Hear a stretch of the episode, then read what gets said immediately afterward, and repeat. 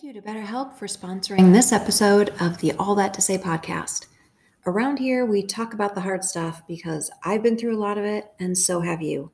And therapy has been a monumental part of my coping and my healing since I was in my early twenties. Well, BetterHelp is the world's largest therapy service, and it's one hundred percent online. With BetterHelp, you can tap into a network of over thirty thousand licensed and experienced therapists who can help you with a wide range of issues. To get started, you just answer a few questions about your needs and preferences in therapy. That way, BetterHelp can match you with the right therapist from their network. Then you can talk to your therapist however you feel comfortable, whether it's via text, chat, phone, or video call. You can message your therapist at any time, schedule live sessions when it's convenient for you. And if your therapist isn't the right fit for any reason, you can switch to a new therapist at no additional charge. With BetterHelp, you get the same professionalism and quality you expect from in-office therapy, but with a therapist who is custom-picked for you, more scheduling flexibility, and at a more affordable price. Get ten percent off your first month at betterhelp.com slash all that to say. That's BetterHelp, H E L P, dot com slash all that to say.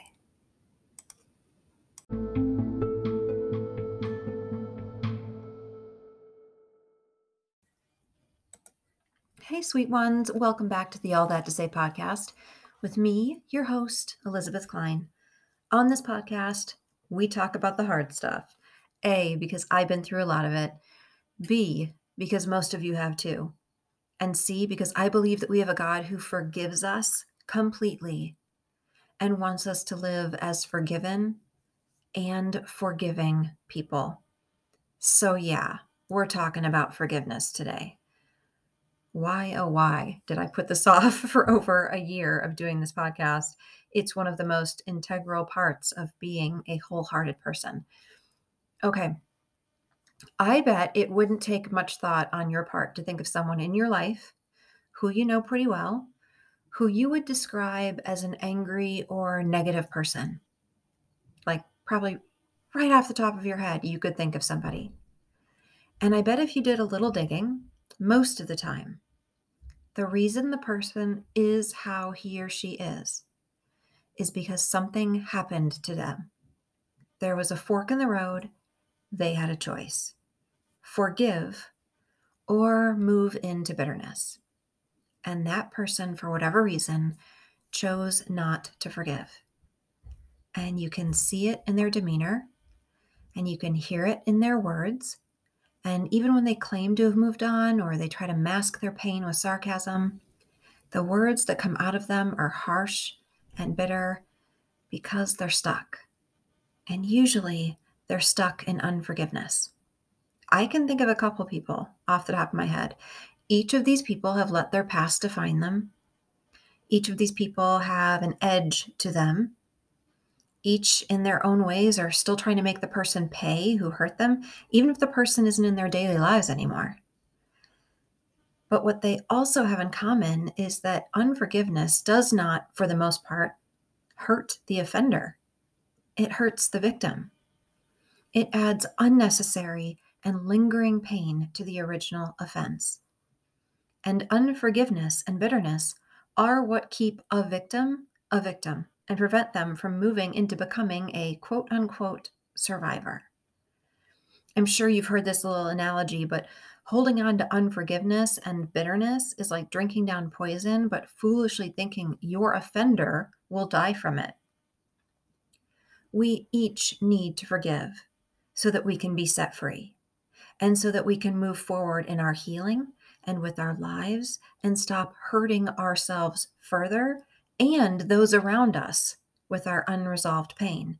Forgiveness is necessary to our healing. But how can we forgive? I don't want to give the impression that forgiveness is a cakewalk. Forgiving others is perhaps our highest calling and our most difficult task as human beings.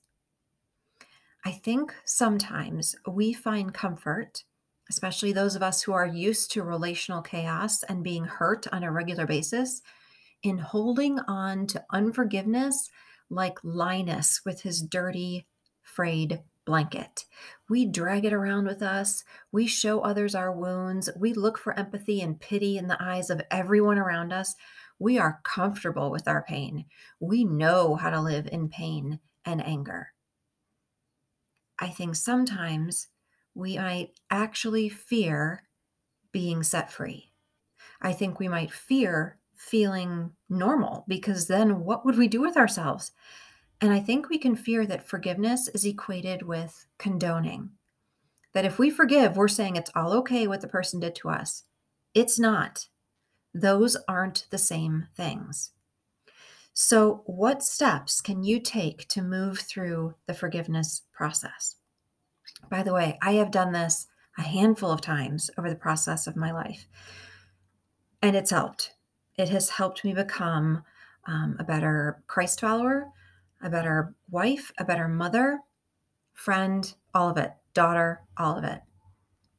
Okay, so step one, we realize that forgiveness is not the same as excusing or overlooking the offenses done to us. If we have been abused or violated or cheated on or lied to or betrayed, it is absolutely not okay. You do not for one moment have to tolerate abuse or pretend it never happened.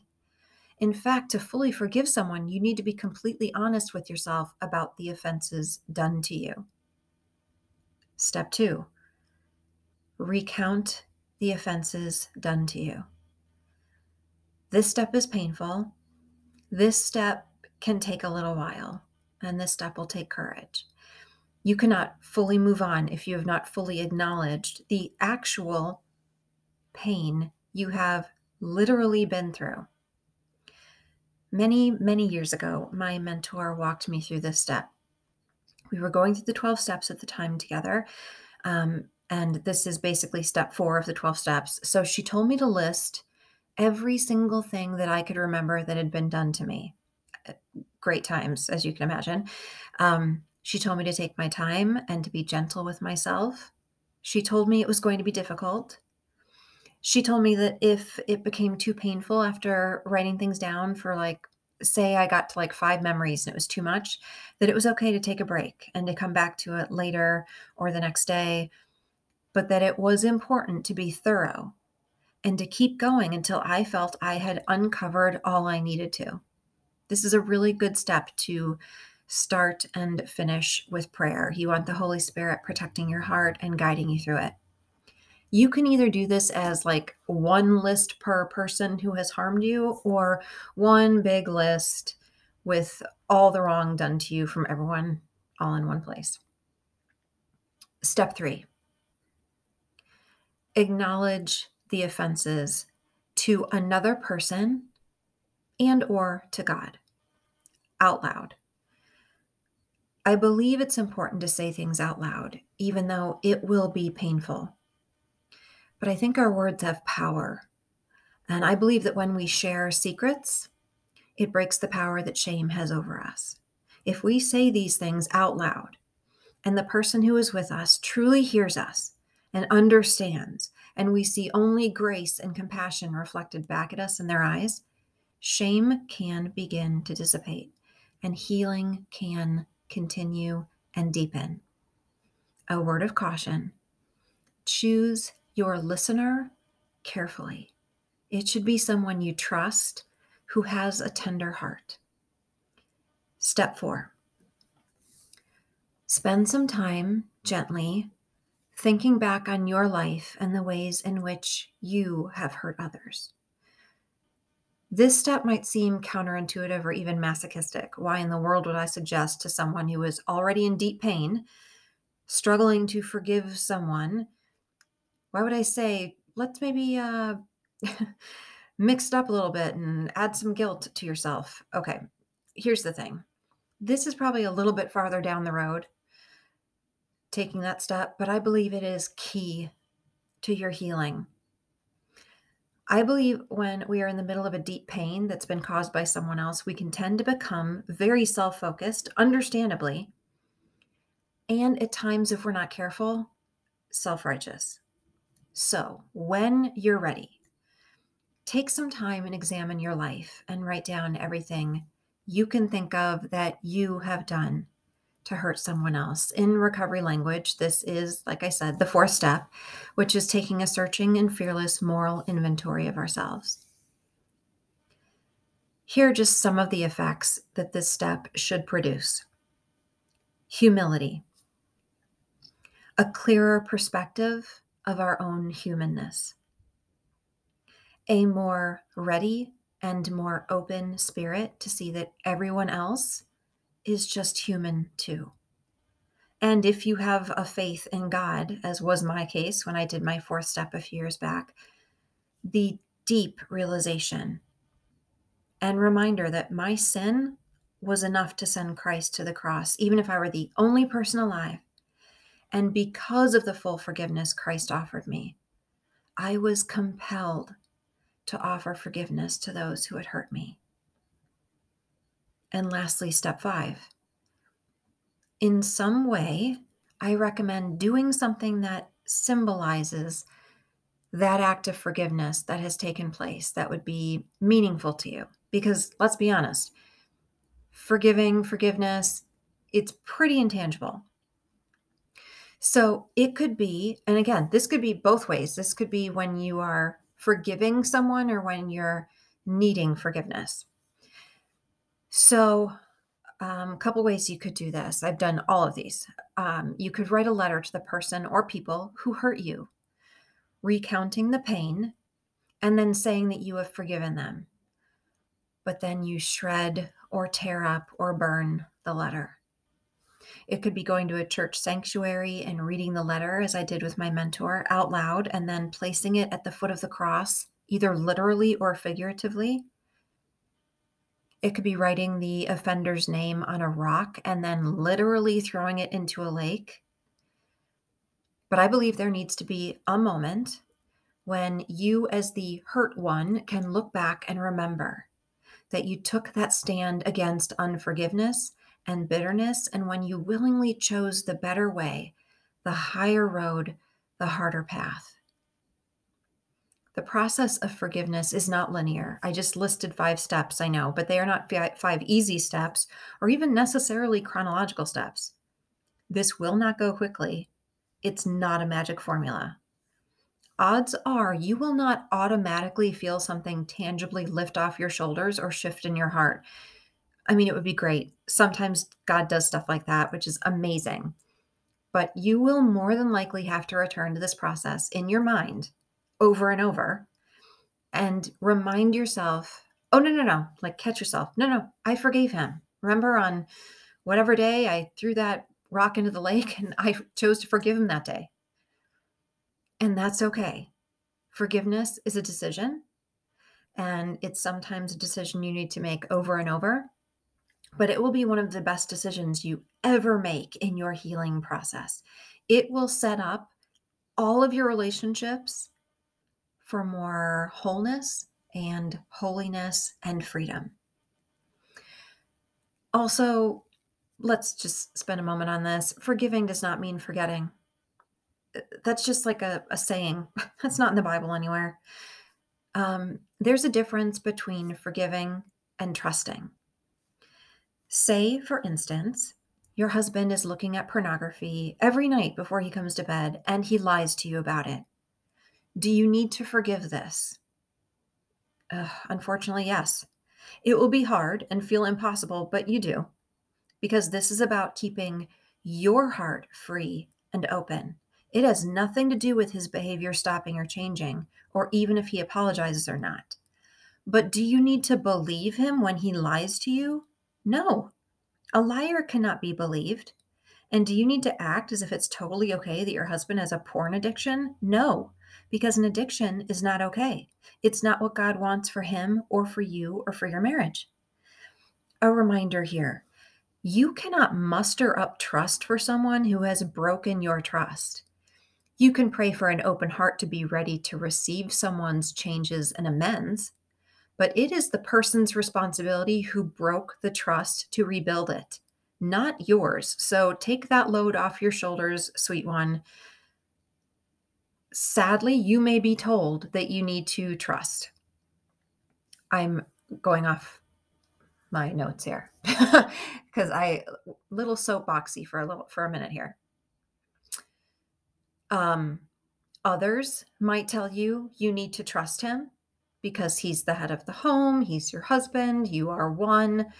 If he is lying to you, if he's being unfaithful, if he has an addiction, if he's abusing you, you don't have to automatically trust him. You trust someone who has earned your trust.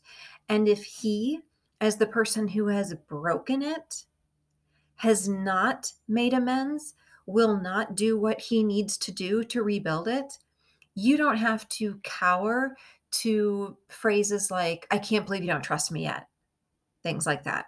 If someone is talking like that, that is coming from a place of defensiveness and they have not yet done the work that they need to do. Okay. Um, your part is to keep your side of the street clean, meaning you follow God. You confess your sins. You have an accountability partner if you need to or want to. Your part is to gently confront him.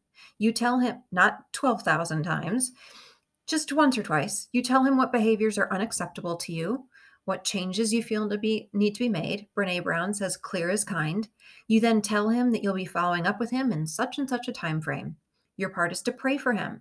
No one can pray more intimately for someone than your spouse.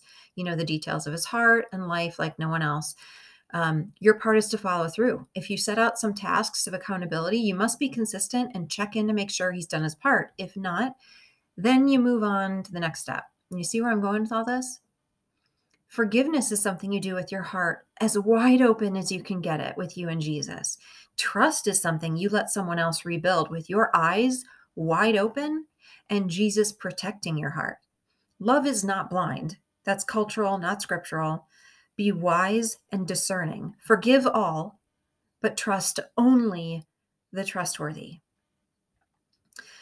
Lastly, I want to just touch on this little phrase here that I've heard a lot. You've maybe even said it. Um, I just can't seem to forgive myself. I have heard this, I don't know how many times. I've heard this by women who've done horrible things, things they completely regret, things that haunt them, things they just can't seem to let go of and move on from. And I totally get this. I have huge regrets in my life, a ton of choices that I would give anything to be able to do again in a different way if I could. But there's no going back. I've said it before and I'll say it again. I don't believe in plan B. So I obsess over the wrong choice or the sin, and I kick myself and wonder what if, and just carry that guilt and shame around with me as if it's tethered to my back. So I totally get the concept of quote unquote not being able to forgive oneself.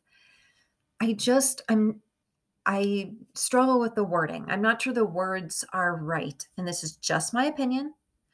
Um, I am kind of keying off the fact that I don't think it really says anywhere in the Bible, like God saying you need to forgive yourself, Jesus saying you need to forgive yourself.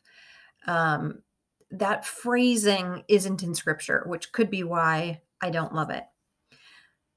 I believe that when someone claims she cannot forgive herself over her divorce or her affair or her abortion or staying too long in an abusive situation or what the thing, whatever the thing is, that what she might really mean is deep down that she cannot truly believe that God has forgiven her or is even able to, that in her heart, she perhaps feels like what she has done has fallen just outside the boundaries of the grace of God.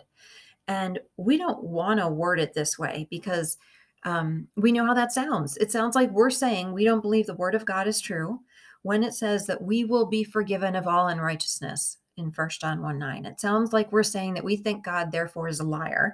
It sounds like we're saying that what Jesus did on the cross was all good and fine, and then he died for the sins of the world, and that his death has conquered and killed sin, just not ours, at least not that one really bad thing, that our sin was too bad. And we don't want to sound like this is what we're saying. But if I have done something really awful, and I am sincerely sorrowful over it, and I have asked Christ to forgive me, I am forgiven. There is nothing else to add to that equation. Self-flogging is not part of the deal. It doesn't make up for anything. It doesn't change anything. God didn't say that he'd send Christ to die for us, and we also need to beat ourselves up for a little while, a few years, the rest of our lives, and then we'll be forgiven. It's just the Jesus part. And there's nothing that falls outside of what was nailed to the cross. God isn't up there thinking, oh my gosh, I can't believe she did that. I didn't make provisions for that. Now what am I going to do with her? I guess she'll just have to live with the guilt. No, sin, all of sin, your sin was taken out, was covered over. Even that really, really bad thing you did. In John eight, Jesus has this encounter. Jesus straightened up and asked her, "Woman, where are they? Has no one condemned you?" "No one, sir," she said. "Then neither do I condemn you," Jesus declared. "Go now and leave your life of sin." And Paul says in Colossians three thirteen, "Forgive as the Lord forgave you." Girls, Jesus wants you free. So let me ask you, are you choosing, whether you think you are or not, are you choosing not to forgive someone who has hurt you? Here's a good way to determine that. When this person comes to mind, do you have imaginary conversations with the person, telling them off, saying something mean, um, being sarcastic? Or if you're like actually interacting with this person, are you sarcastic? Are you irritable? Um, do you withhold love and kindness? If that's how you feel about a person, I want you to ask yourself if you are possibly holding unforgiveness toward that person. Or are you carrying around guilt? Do you have a secret? Is there something you've never said to anyone that you need to get off your chest? There's really only one way to untangle these knots, and it's to go to God. Ask him to help you forgive. Ask him to help you feel like you've forgiven. Ask him once and for all to forgive you. And then ask him to help you experience and feel his forgiveness, to choose to know it to be true even when you don't feel it. And then, sweet girl, walk in that freedom. Okay. I'm going to post a link in the show notes to my Relationships two oh one mini e-course, um, Marriage Methods, Heartbreak to Hope, a couple of resources. As always, if this episode or the All That to Say podcast has been meaningful to you, would you please consider sharing it, subscribing to it, rating it, reviewing it, or financially supporting it? All of these things help me to reach more women with the hope and healing and love of God. So, sweet ones, all that to say. Whether right now in your life you need to forgive or you need forgiveness, you are the unconditionally beloved daughter of God, and he is so delighted with you. You came into this world, and you start each day already completely loved, with no other loves to beg for, and nothing to prove to anyone. Till next time, so, so much love.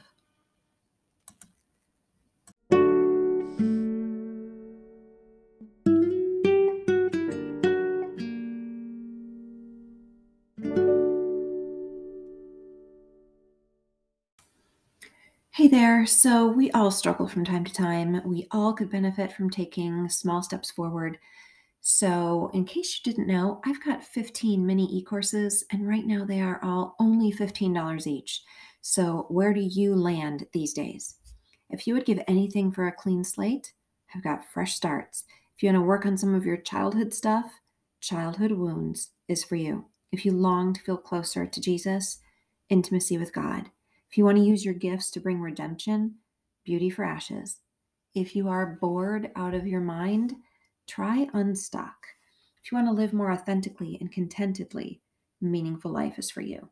If you struggle with overwhelm and anxiety, worry and trust can help.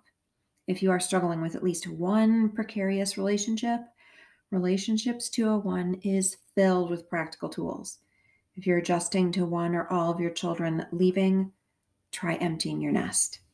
If you are engaged or about to be remarried, Remarriage Ready is for you. If you are adjusting to remarriage, try Remarriage Ref. If you want to use your gifts of writing and communication, so you want to be a writer. If you want to figure out what your needs are and how to get them met, try What Are My Needs? And if you know that there are some things not quite right, but you're not sure what, Healing and Wholeness can help. Each come with three or four weekly readings and journaling exercises. You can check them all out at elizabeth klein dot com slash courses, and I'll post a link in the show notes.